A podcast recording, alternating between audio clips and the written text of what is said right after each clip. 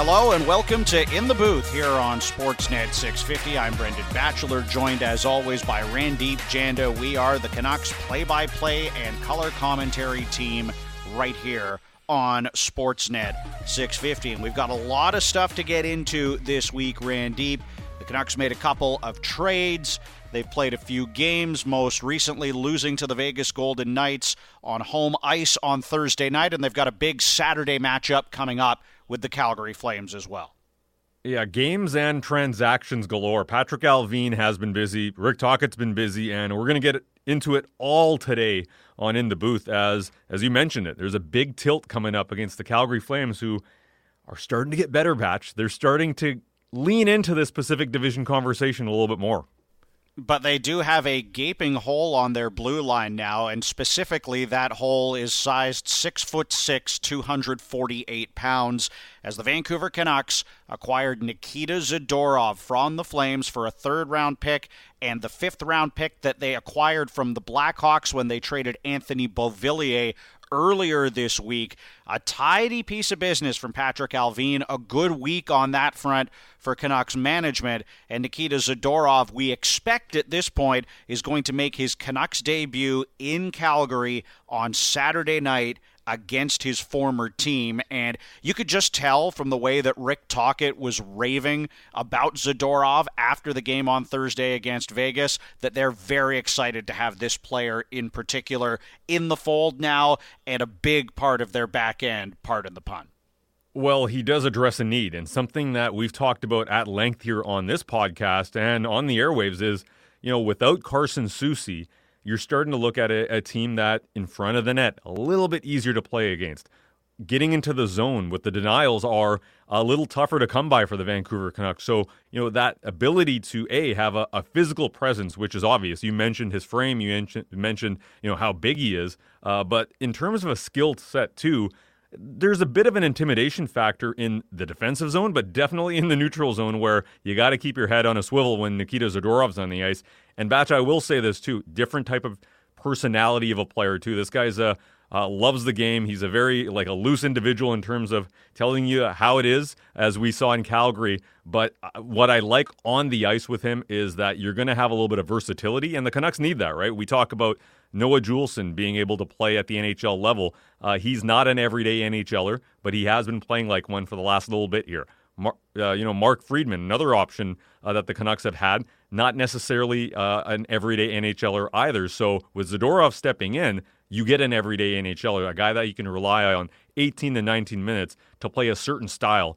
And as a, as a redwood of a player, it's tough to get pucks through when he's on the ice if he's standing in the lane, something the Canucks, the Canucks dearly need.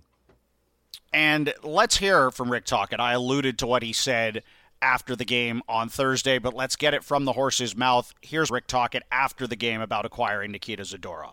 Uh, we're really excited. He's a big guy. He can skate, he can shoot. Um, and, you know, he uh, talked to him this today, uh, uh, you know, a couple hours before the game, or hour before the game. Really excited to come here. Um, I think in, in, our environment can really help him. You know, he's in was the last year of his deal. I mean, this is you know, I'm sure he's going to be fired up to play, um, and we need we need minutes. We're you know we're, we're playing some other guys too much, and you can tell it's starting to wear on our defense. So he's a much needed guy.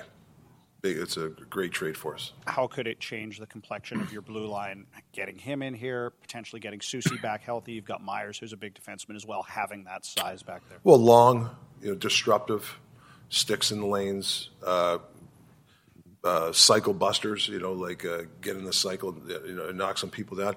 And I'll be honest, net front too. I mean, you know, much needed, clear the front of the net type of guy. You know, he'll take sticks, he'll take bodies out of there, um, and that's going to help our team. Is he a guy you've had your your own sort of coaching eye on for a while? Whether it was going, to yeah, he's always intrigued me. Like I've never, you know, I've never wherever I've been saying, hey, like try to trade. I, I just like the the big defenseman like who can skate. What do you have? Fourteen? He had fourteen goals last year? I think so. Um, he's got a he's got a great shot too. Um, he just fits the model that we want to have here, and um, you know that long guy that can skate, and um, and and like I said, he's really excited to come, which is nice.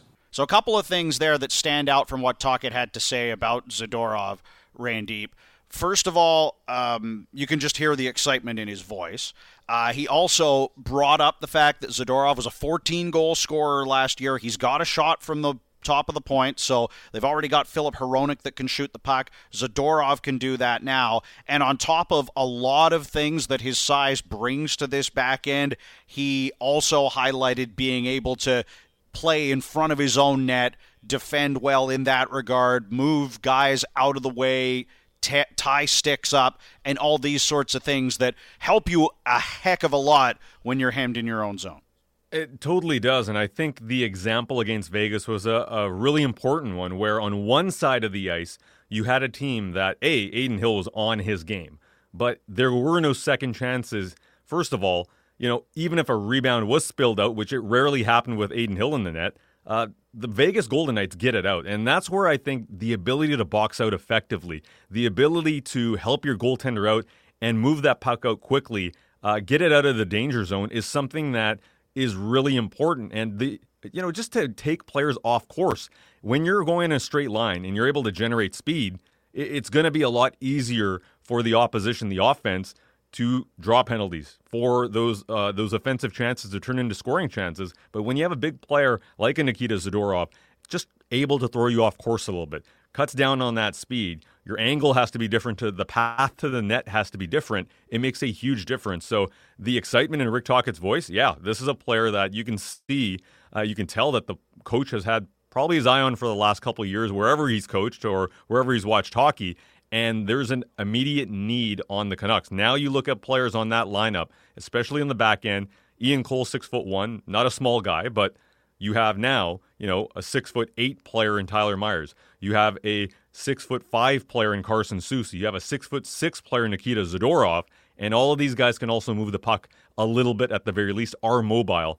That does change the equation where Rick Tocchet in the last few games has mentioned when the Canucks reset, when they're taking steps back and you know, forechecks are, are throwing them off course a little bit in terms of the defenseman moving the puck freely. Uh, it does slow them down as a team. All three of those guys I mentioned are big guys, but they can also make a pass. You need to have that in your your locker, so to speak, to play the way that Rick Tocchet wants to play. And it's a pity that they weren't able to get Zadorov into the game against Vegas on Thursday because he's the kind of player that they could have used in that game. And I think mm-hmm. back to the first goal against where there's sort of a scramble in front of the net and Barbashev eventually is able to dig it home while, you know, some of the coverage on that goal wasn't exactly what you'd want in the defensive end of the ice anyway. Zadorov is another one of those kind of players that maybe help settle down a situation like that and at worst is a big body that maybe can get in front of, of a shot like that if there is chaos around the Vancouver crease. For sure. And listen, there's going to be, I think, um, a lot of talk in this market about, you know, what kind of player is he? We've seen him provide a little bit of offense. But this is a guy that you can lean on defensively, and there's going to be mistakes. There's no such thing as a perfect player out there, but I think with his physicality, with his ability to get into those lanes, it's something that they need five on five, but also on the penalty kill. More shots are getting through. There are situations where, you know, that maybe that strength we saw at the beginning of the year, where they were taking away some of those chances. Uh, you're seeing power plays have more success against this team. You're finding a little bit more room to operate. So there is going to be a, a situation where you're looking at this team and you're saying, okay, you need somebody to fill that void. And I think with Nikita Zadorov, he's able to do that. But Batch, there are some things in his game, having watched him, especially the last couple of years in Calgary, a fair bit. Uh, this is a guy that is going to be a little bit more versatile. He can provide offense. We saw the 14 goals last year, but on this Canucks team, I don't necessarily see that being a part of his game to the extent it's going to be hey, we want you to play some tough minutes. We want you to be strong physically. And if there's an opportunity to play offense, depending on who you're playing with, sure, show it to us. But that's not the reason you're here. The reason is we want you to be one of the meanest, nastiest guys you can be. Yeah, absolutely. And you know, he had some opportunity, I think, last year in Calgary. But when you look at uh, Quinn Hughes and Filip Hronek and and all of the guys that are on this blue line, it's not like we're going to expect him to get a ton of power play time or or anything like that. So the the goal totals are not what they're looking for from this defenseman. They're just looking for another guy that can make it harder on opposition and and can make life harder in the Canucks zone and then can transition the puck up the ice as well. I alluded to it when we got into this conversation, but I think we do need to take a moment to recognize the work that Patrick Allvin has done this week. You take advantage of a, a weird situation that you could have never anticipated with the Corey Perry thing in Chicago, and suddenly the Blackhawks are willing to acquire a player. And not only are you able to move off of all of Beauvillier's salary, but you get a draft pick in return, and then you're able to flip that draft pick as part of the trade to acquire Zadorov, which addresses a need that you have in the short term, and then they could uh, potentially have it be something that solves a situation for them in the long term if they are able to come to a contract extension with him because he is a pending unrestricted free agent. A nice week for Patrick Allvin, a couple of really shrewd moves, I think. For sure. And, you know, part of that the nature of being an NHL GM is a getting being in the right time at you know right situation at the right time, making the call at the right time. And to your point about the Beauvillier move, that's something that's extremely vital there. There's a team that with the Blackhawks situation and Corey Perry and all of that, uh, there's a need on that roster. And Anthony Beauvillier goes from being a Vancouver Canuck playing on the third, fourth line to being now playing next to Connor Bedard on the first line in Chicago. But the reason that happens is that there's a need in Chicago, there's a need in Vancouver, and you have to make sure that you're in on a conversation. And from what we've heard, and the stats back this up with Patrick Allvin, he's in on every single conversation. The trades that have been made in the NHL, Patrick Allvin has the wide majority of them, more than half of the trades that have been made in the last eight. Uh, that's a that's a guy that is clearly very active on the phone. So to be able to set up a move like that, very similar to you know the deal that Travis Hamonic was dealt from Vancouver to Ottawa, and what happens? Travis Dermott ends up coming to uh, Vancouver in a deal. That's a situation where you you're taking advantage of a situation. You're setting up one move for the other, and that's exactly what they did here, where the opportunity arose, and then you strike to get a defenseman. And the importance there was that they did not you know, the Calgary Flames didn't want to retain salary, and there was other suitors out there that would have required that. But the Vancouver, you know, combo move, if you want to call it that, set up the fact that they didn't have Calgary to, uh, they didn't need Calgary to retain that money, and and as a result, the deal got done to pick up Zadorov. So very savvy business, and for the price that was paid, a third and a fifth. Uh, much lower than we thought. We had this discussion last week, Batch, where you're kind of having that conversation of what would Zadorov cost. A lot of people thought it would be a first rounder, maybe a late first rounder, definitely a second rounder. Uh, that clearly wasn't the case. Yeah, I thought it was going to be a lot more expensive, and I think you can sort of credit the work that the Canucks management group did by looking at some of the conversations coming out of Calgary where you know, a lot of what I've seen is that's it. That's all they could get for Zadorov. Did they need to rush and make this trade right now? And I think the other interesting part of this conversation is that because that fifth round pick from the Beauvillier trade was included in this, it becomes part of the Bo Horvat trade tree. And if you look at how that entire trade has now broken down, the Canucks gave up Bo Horvat, a second round pick, now a third round pick in the Zadorov trade, and a fourth round pick, and they bring in Filip Hronek, who has been incredible value for what he's given them this year, Nikita Zadorov, who's a player that they really think will address a serious need on their blue line and could very well be set to sign a long term extension here before the end of the season as well. And Aatu Räty, who's a prospect that they're very high on playing in Abbotsford right now. So,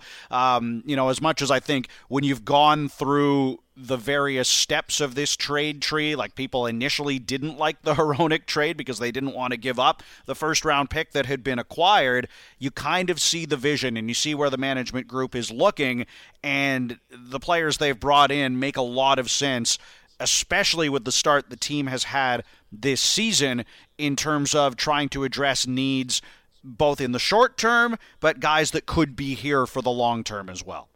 Well, and that's really the interesting part of the Zadorov conversation here is that as of right now, this acts as a rental, right? There's no extension in place. There's no, um, you know, this is a player that's going to be a UFA at the end of the year, but he's in that late 20s range, you know, where you could look at an extension. And with his agent, of course, Dan Milstein, there's always talk of an extension and a contract between Milstein and his clients here in Vancouver. But that does offer up a short term solution batch a midterm solution in the sense that even when Carson Soucy comes back, Uh, this is going to be a player that can play on the right hand side, or one of those left shot defensemen can play on the right hand side to occupy a need.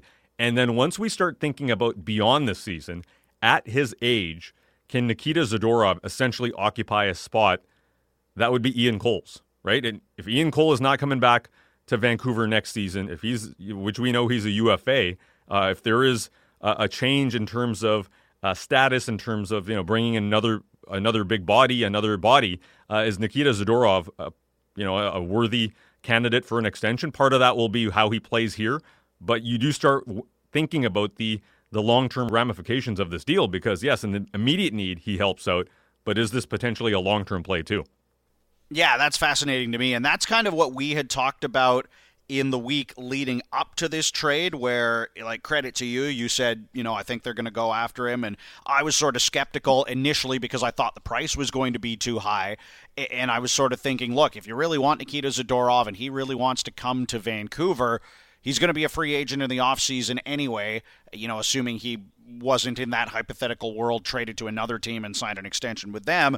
Why would you give up premium assets to go and get him now when you could get him for free to replace Ian Cole come July 1st? Now, as it played out, the Canucks didn't need to give up premium assets in order to bring Zadorov in. And I think another crucial part of this trade is there's no conditions – on any of these picks either. Like it's not a situation where you see a lot of trades these days for rental players have conditional picks that come into effect if the team signs him to an extension so that, you know, just hypothetically, you acquire a player at the deadline whose contract's going to expire, and in the trade, there's a conditional second round pick or a conditional first round pick that says if this guy plays for you next season, we get another draft pick. The Canucks didn't have to involve themselves with anything like that either, so they don't have to pay a ton to bring in Zadorov, and now they have the option, if they want to, to keep him here beyond the end of this year without it penalizing them at all. Yeah, part of it is, you know, seeing how he plays, but there's a certain personality, there's a certain trait that the Canucks do want here. Uh, part of that is the physicality, part of that is also size. It's no, you know, coincidence, obviously, that they end up going after this player after Rick Tocchet for the last two weeks, especially Batch, has been talking about how good Vegas is, what their defense is able to do. Uh, we saw them in the last game, even without Alec Martinez and Shea Theodore, who's on the smaller side. Um, still such a uh, such a solid defense where they don't give you anything. And this deal happens, this move happens uh, to bring the Canucks closer to that style of defensive unit. So, you know, overall, I start looking at what they're able to do. I think it's savvy business. I think it sets up well in the short term. If and when this team ends up making the playoffs, you obviously have a lot of runway. It's December right now, but beyond, looking beyond, and if they're a, a team that's you know still picking up points in March and in April, uh, Zadorov is a player that is very much in that mold of, you know, long, you've got a, a very physical player and a player that really can play well in the playoffs. It's just a matter of getting there now for the Canucks. Yeah, and you touch on the game against Vegas, and you know we heard from Rick Tocchet mentioning how much he likes the Golden Knights' defensive core and and their size and their ability to break up pucks in passing lanes and, and also their ability to skate and transition the puck. And, you know, we talked about this last night and we sort of used the Tocchet term learning lesson when it comes to that game for the Canucks and, and falling four to one to the Golden Knights. And certainly Vancouver didn't have its A game. What do you look at as the lesson that the Canucks should learn coming out of that game if they want to continue to grow and get to a point where they can be, at the very least, more competitive against a team like Vegas, if not outright perform very well against them. Yeah, I think there's a couple of lessons here. One for the players, and puck management is so important, especially at the upper tiers of the NHL.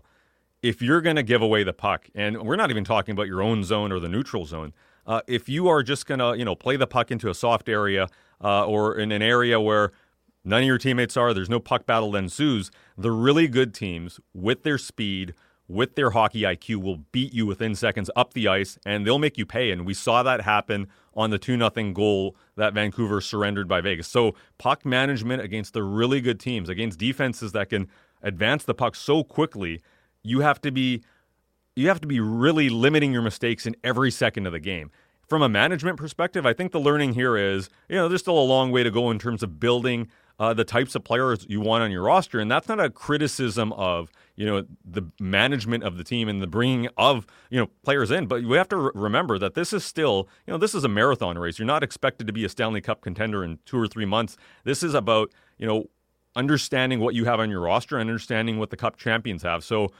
you look at a Barbashev, you look at guys like you know Paul Cotter that are further down the lineup. You look at Chandler Stephenson, who was back checking hard in the last uh, few seconds of this game. The quality uh, and the support to your stars is something that you have to you have to like tweak as the seasons go on. Sometimes you're going to have to be aggressive. Sometimes you have to draft well. Sometimes you have the benefit of an expansion draft if you're Vegas. But I think for uh, you know the team building aspect, it just shows you that players with hockey IQ and that building happens all the time. It doesn't stop. So I think there was a learning from that was okay, there's some good players on this roster, but we still have to tweak every now and then. I think Patrick Allvin has been saying as much in his media availabilities. As has Jim Rutherford, who coming mm-hmm. into the season said that everything would have to go right for them to be a playoff team. And let's be honest, most things have gone right for them to this point in the season. But, uh, you know, this reminds me of another thing we were talking about during the game last night which is that organizational depth that Vegas has. And you're right, you know, the expansion draft helped that. The way that they weaponized the expansion draft to acquire a ton of picks has helped with that. And this is a team that lost some players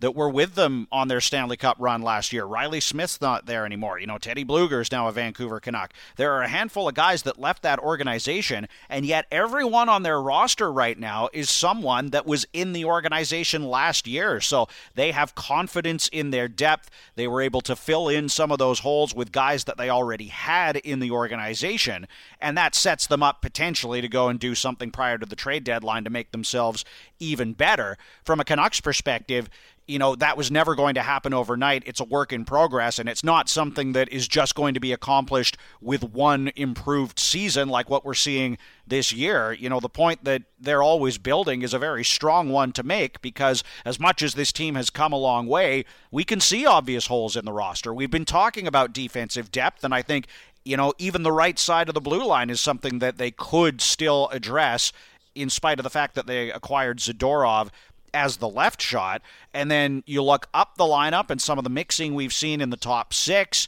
leads you to believe that, you know, there's at least another high end winger that this team could use as well, mm-hmm. if not more. So, um, you know, you don't flip the switch from being a team that really struggled last year to being a Stanley Cup contender overnight. But all of that said, I think the the aggressive moves that Rutherford and Allvin have made here to try and accelerate that process appear to be hitting and hitting with consistency. And this is something that Allvin spoke about in his media availability earlier in the week after the Beauvillier trade when he was asked about how good their pro scouting has been and how some of the bets they've made with guys they've brought in. Sam Lafferty's a good example right away. Uh, Beauvillier had some good stretches during his time with the Canucks, played in the top six a bit. Like their pro scouting and their assessment of talent in trying to help this roster has been pretty good because you know, the conversations we're having around how this team is playing right now, to me, they're more about guys struggling up the lineup, not so much about guys struggling down the lineup. This is the best that the bottom six forward group has been for the Vancouver Canucks, at least in my mind during my time calling these games. And this is season number seven of us having the games here on Sportsnet 650. Yeah, we're going to give out our roses a little bit later on, but I think this, you know, the third line of this team, Dakota Joshua, Teddy Blueger, and Conor Garland is an example of that where, you know, against Vegas, who was the best line? Who's the only line that wasn't broken up? It was that third line. So overall, adding that depth, adding other options to the top six are important. But you're right, you know, in terms of wingers in that top six, there's still something that you got to figure out there. And this just reinforces the fact that this is a marathon. You don't win anything in a sprint in the NHL, whether it's over a season or two seasons as you're building a team. So you have to chip away every single year. You have to have, you know, a deep team. You have to have depth in, in twos and threes, essentially, uh, that next man up policy. And the Canucks um, got a, I think, a, a humbling for sure against the Vegas Golden Knights. But remember, the Vegas Golden Knights are a finished product. The Vancouver Canucks are not.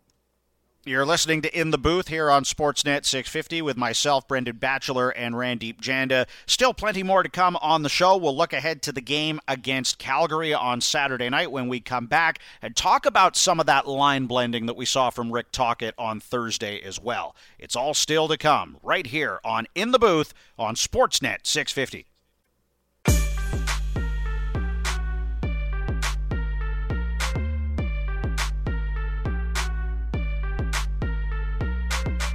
Welcome back to In the Booth on Sportsnet 650 with myself, Brendan Batchelor, and Randip Janda. If you miss any part of the program, you can download this as a podcast as well. It's on the Canucks Central feed.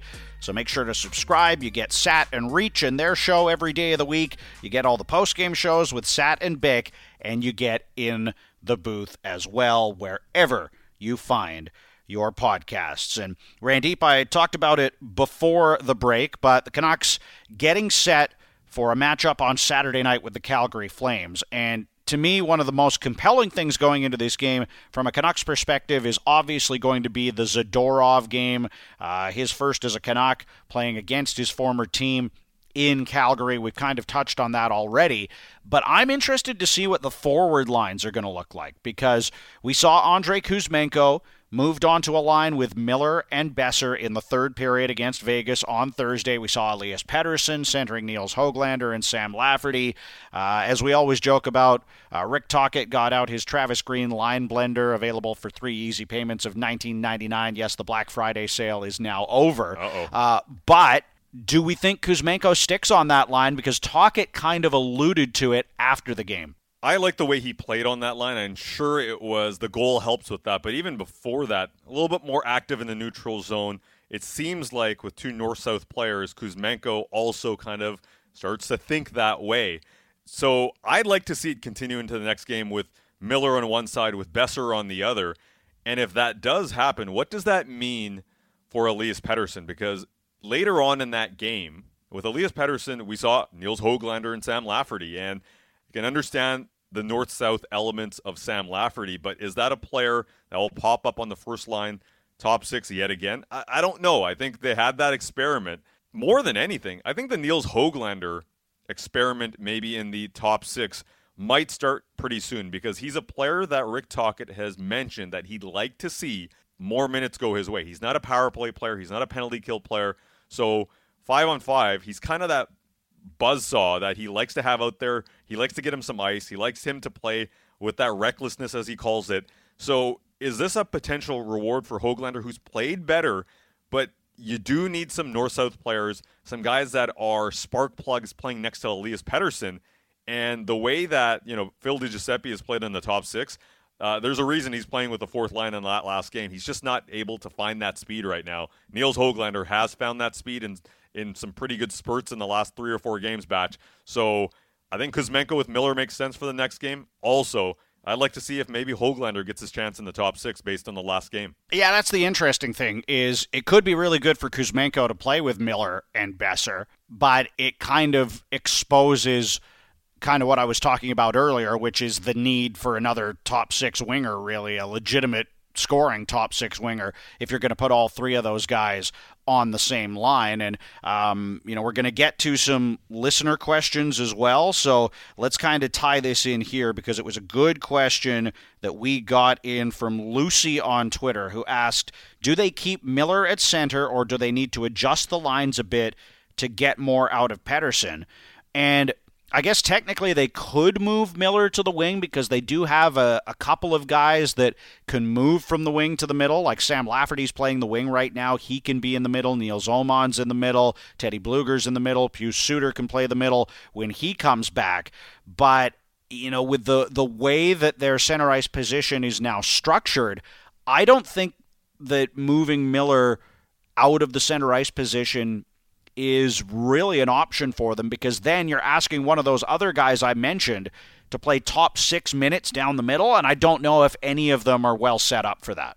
Yeah, that's a no for me because to your point, if you load up on that top line, you know, the benefit right now is that you have Elias Pettersson or JT Miller playing against uh, a tough matchup. And I know for JT against Vegas, it was tough. Like that was a, a matchup he lost. But you look at what Vegas has to offer with Eichel, Karlsson and Chandler Stephenson. That's not a normal, you know, top three line combination down the middle. Like those guys are stacked. They've got players that play the right way. They've got players that are, you know, really at the upper echelon of the game when it comes to playing in waves, where not every single team is going to be able to offer that. And looking at Calgary, yeah, they've got Nazem Kadri, they've got Mikael Backlund, uh, they've got combinations that they can use down the middle as well. It's not like they're they're playing with basically AHL level players. So every single game, you're going to have matchups where you're going to need to win the top six. And when you take out JT Miller from the equation, you put him on the wing, uh, that's a lot for Teddy Blueger to do. Uh, Pius Suter's not in the mix, but even if Pius Suter was healthy, you know, there's a difference between being comfortable with a third line center and then asking them to take tough matchups and also generate offense, which is very, very difficult to do. So, Batch, when we talk about tier one and tier two centers on this team, it's Pettersson and Miller. And in today's NHL, most teams do have, you know, a pretty solid one-two punch. I think if you move away from that, uh, you're opening yourself up to get soundly beaten on the other three lines if you load up in one. Yeah, so you know it's an interesting question, Lucy, but I I don't see them doing that except situationally. Like we've seen, you know, him throw the lotto line together in games in the third period where they need a goal. But beyond that, um, you know, JT Miller is going to stay in that spot. And actually, it's more been Pettersson who's gone to the wing and Miller who's stayed in the middle when they have done that situation. Uh, we're going to get to some more listener questions here too, Randy, but let's just quickly set up the game on Saturday against the Flames. And you're right, Calgary is uh, putting themselves back in the conversation. They're coming into this game with three wins in their last four, a couple of those wins over the Dallas Stars. They also beat Vegas in overtime on Monday. So they've been playing better. And although they don't have Nikita Zadorov in their lineup right now, uh, this is an opportunity for Calgary to win a big four point game with a team in the Canucks that I wouldn't say they're coming back down to earth, but when you look at how they've performed in the last 10 games or so, as opposed to the start of the season, they're at least going through a dip in their form right now to some extent. Yeah, that's the reality here, Batch, where this is a team that started off so, so hot, and now you're starting to run into some issues. And one of those issues that I would say is uh, starting to crop up a little bit here is you've got, you know, five on five production is been has been an issue for this team over the last week or so.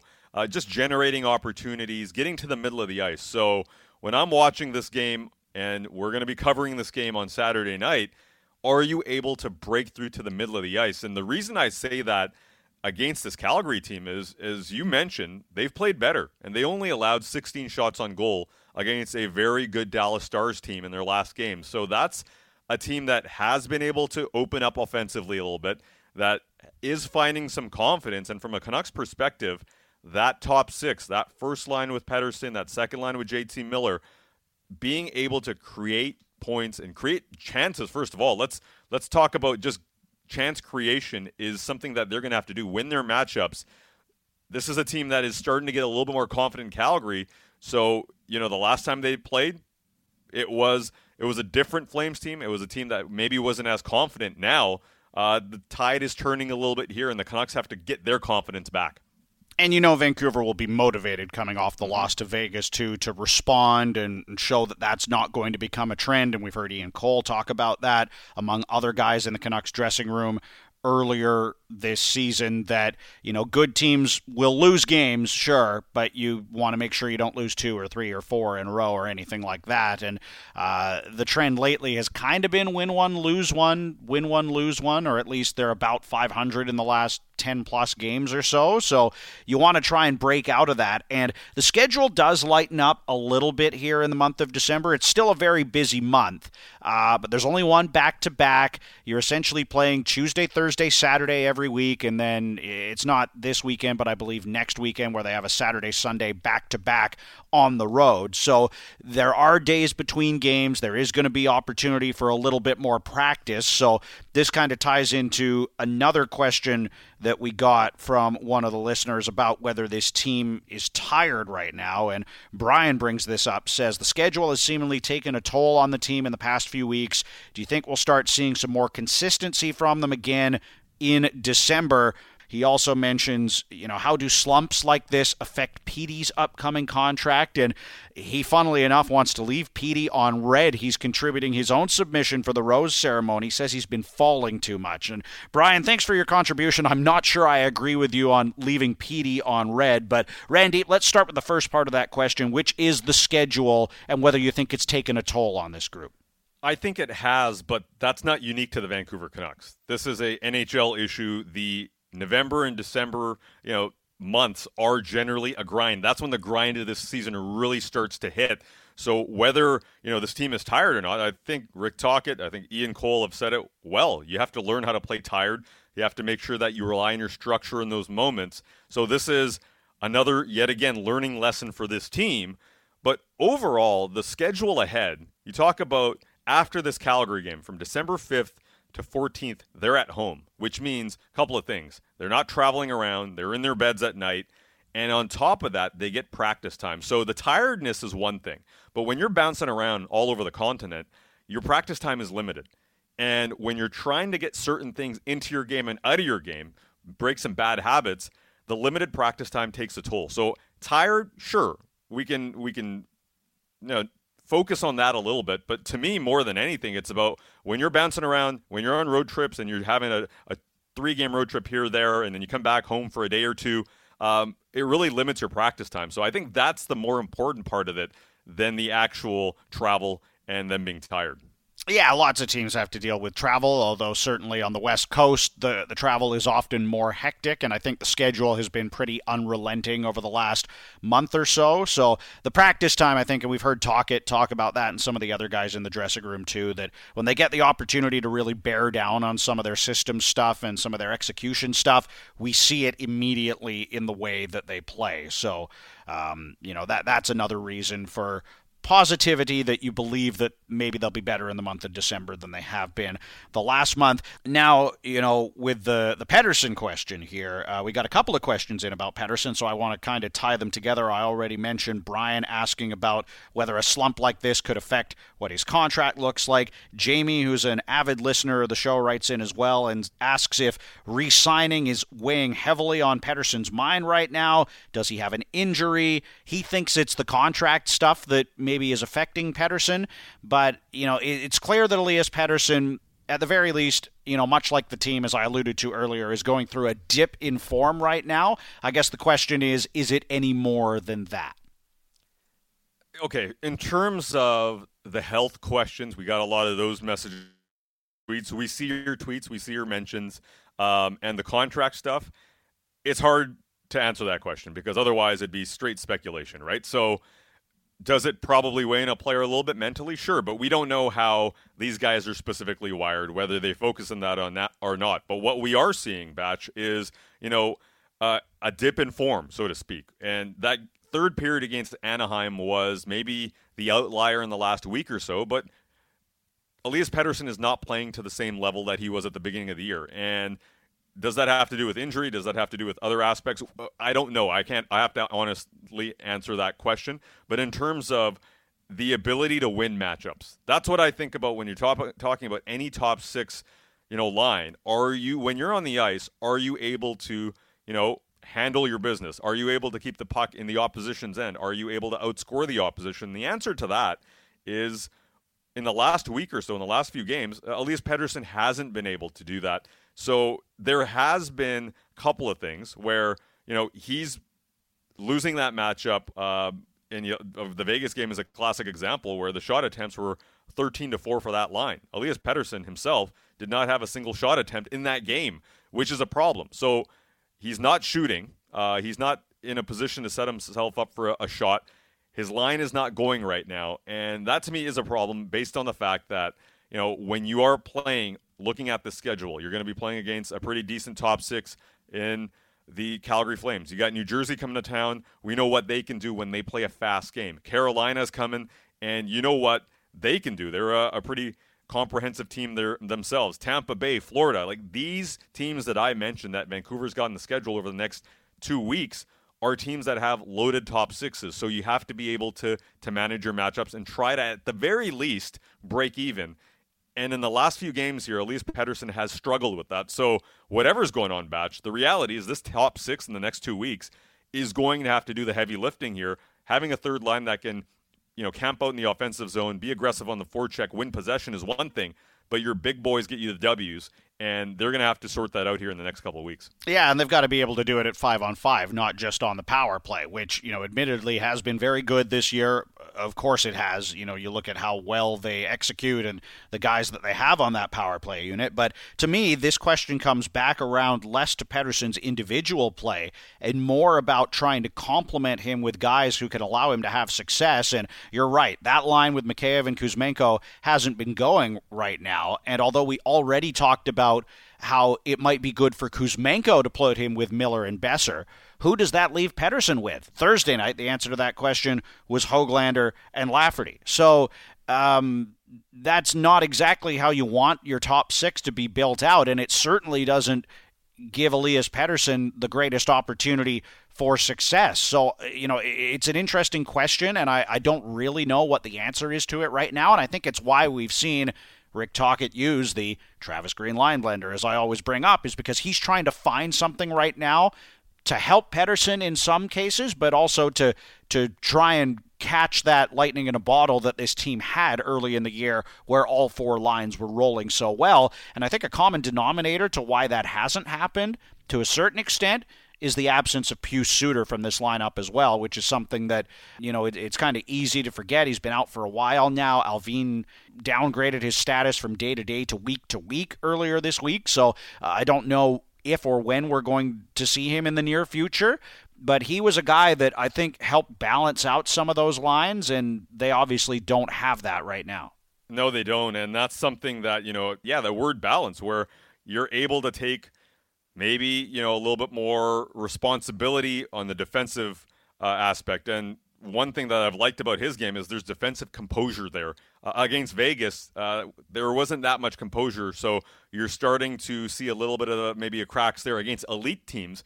Uh, I, when I look at Pettersson, um, one area that I think we need to focus on with him is you know the ability to to play with certain you know players. And you talked about Kuzmenko potentially playing with JT Miller. We had that discussion in the first segment of the show. Um, if that continues, yeah, what kind of player are you looking for next to Elias Pettersson? Because his line mates do matter. Are you looking for you know those straight line players? And Nils Hoglander and Sam Lafferty are very much those guys.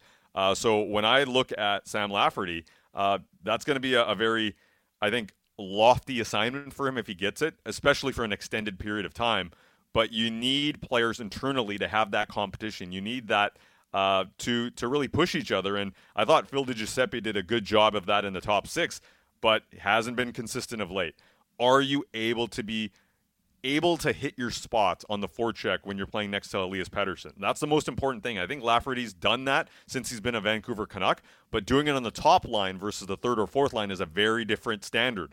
We're pleasantly surprised with Sam Lafferty when he's doing it on the third line, but you have expectations of not only doing it batch, but also getting some production when you're playing on a top line. So the equation does change. Just because a player has success on the third line, uh, we do look at that player in a different way when they're playing on the first or second line. We got a couple more questions here that we can get to before our time is up here on In the Booth. And here's one that we can really sink our teeth into, I think, Randy. Johnny writes in and says, When all our defensemen are healthy, what do you think the best way to deploy the pairings could be or, or should be? And this is a fascinating question because oh, yeah. now that they've acquired Zadorov, in my mind, four of their best six defensemen are now left handed. And because of the injuries they've had, most notably to Soucy, we've seen in the last couple of weeks that they've been willing to play right shot guys on the left side. We have yet to see them in the regular season with any level of consistency play a left shot guy on the right side. So I think that's where we have to start this conversation is who is the most likely left shot candidate to move to the right side and you know I'll be interested to know what you think Randy. My opinion is that it's Ian Cole because he's a guy that's done it. Uh, he has played large portions of his career on the right side. He's talked about how he's comfortable with it. That would be my vote. What would you look at in terms of the left shot guy? There's Hughes, there's Cole, as I mentioned, there's Soucy, and now there's Zadorov that all shoot left. Is there anyone in that group that to you makes the most sense to play on the right side? Hughes and Hronek, I'm not touching that pairing. I want them to be that elite pairing that they've been. Now, in terms of moving the lefty to the right hand side, I'm with you. I think Ian Cole is the player that I'd like to see there. Uh, we've been talking about since the preseason, and I was somebody that was advocating to have Ian Cole on the right hand side next to Quinn Hughes uh, before the Hronek Hughes combination was created. So I'd like to have Ian Cole on that right hand side. And who does he play next to?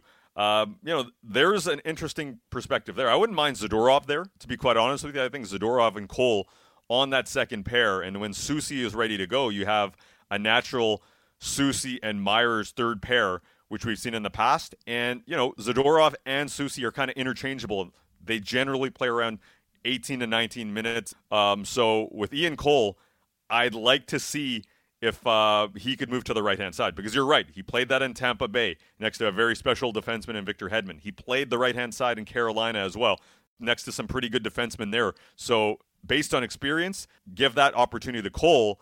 And then Zadorov and Carson Soucy have played the right a bit, not totally comfortable there. Leave them on the left hand side. I think the interesting part of the question from Johnny is he asks how they should go or how they could go. And so I agree. If I'm drawing up the pairings, I'm going Hughes Hronek. We're keeping them together.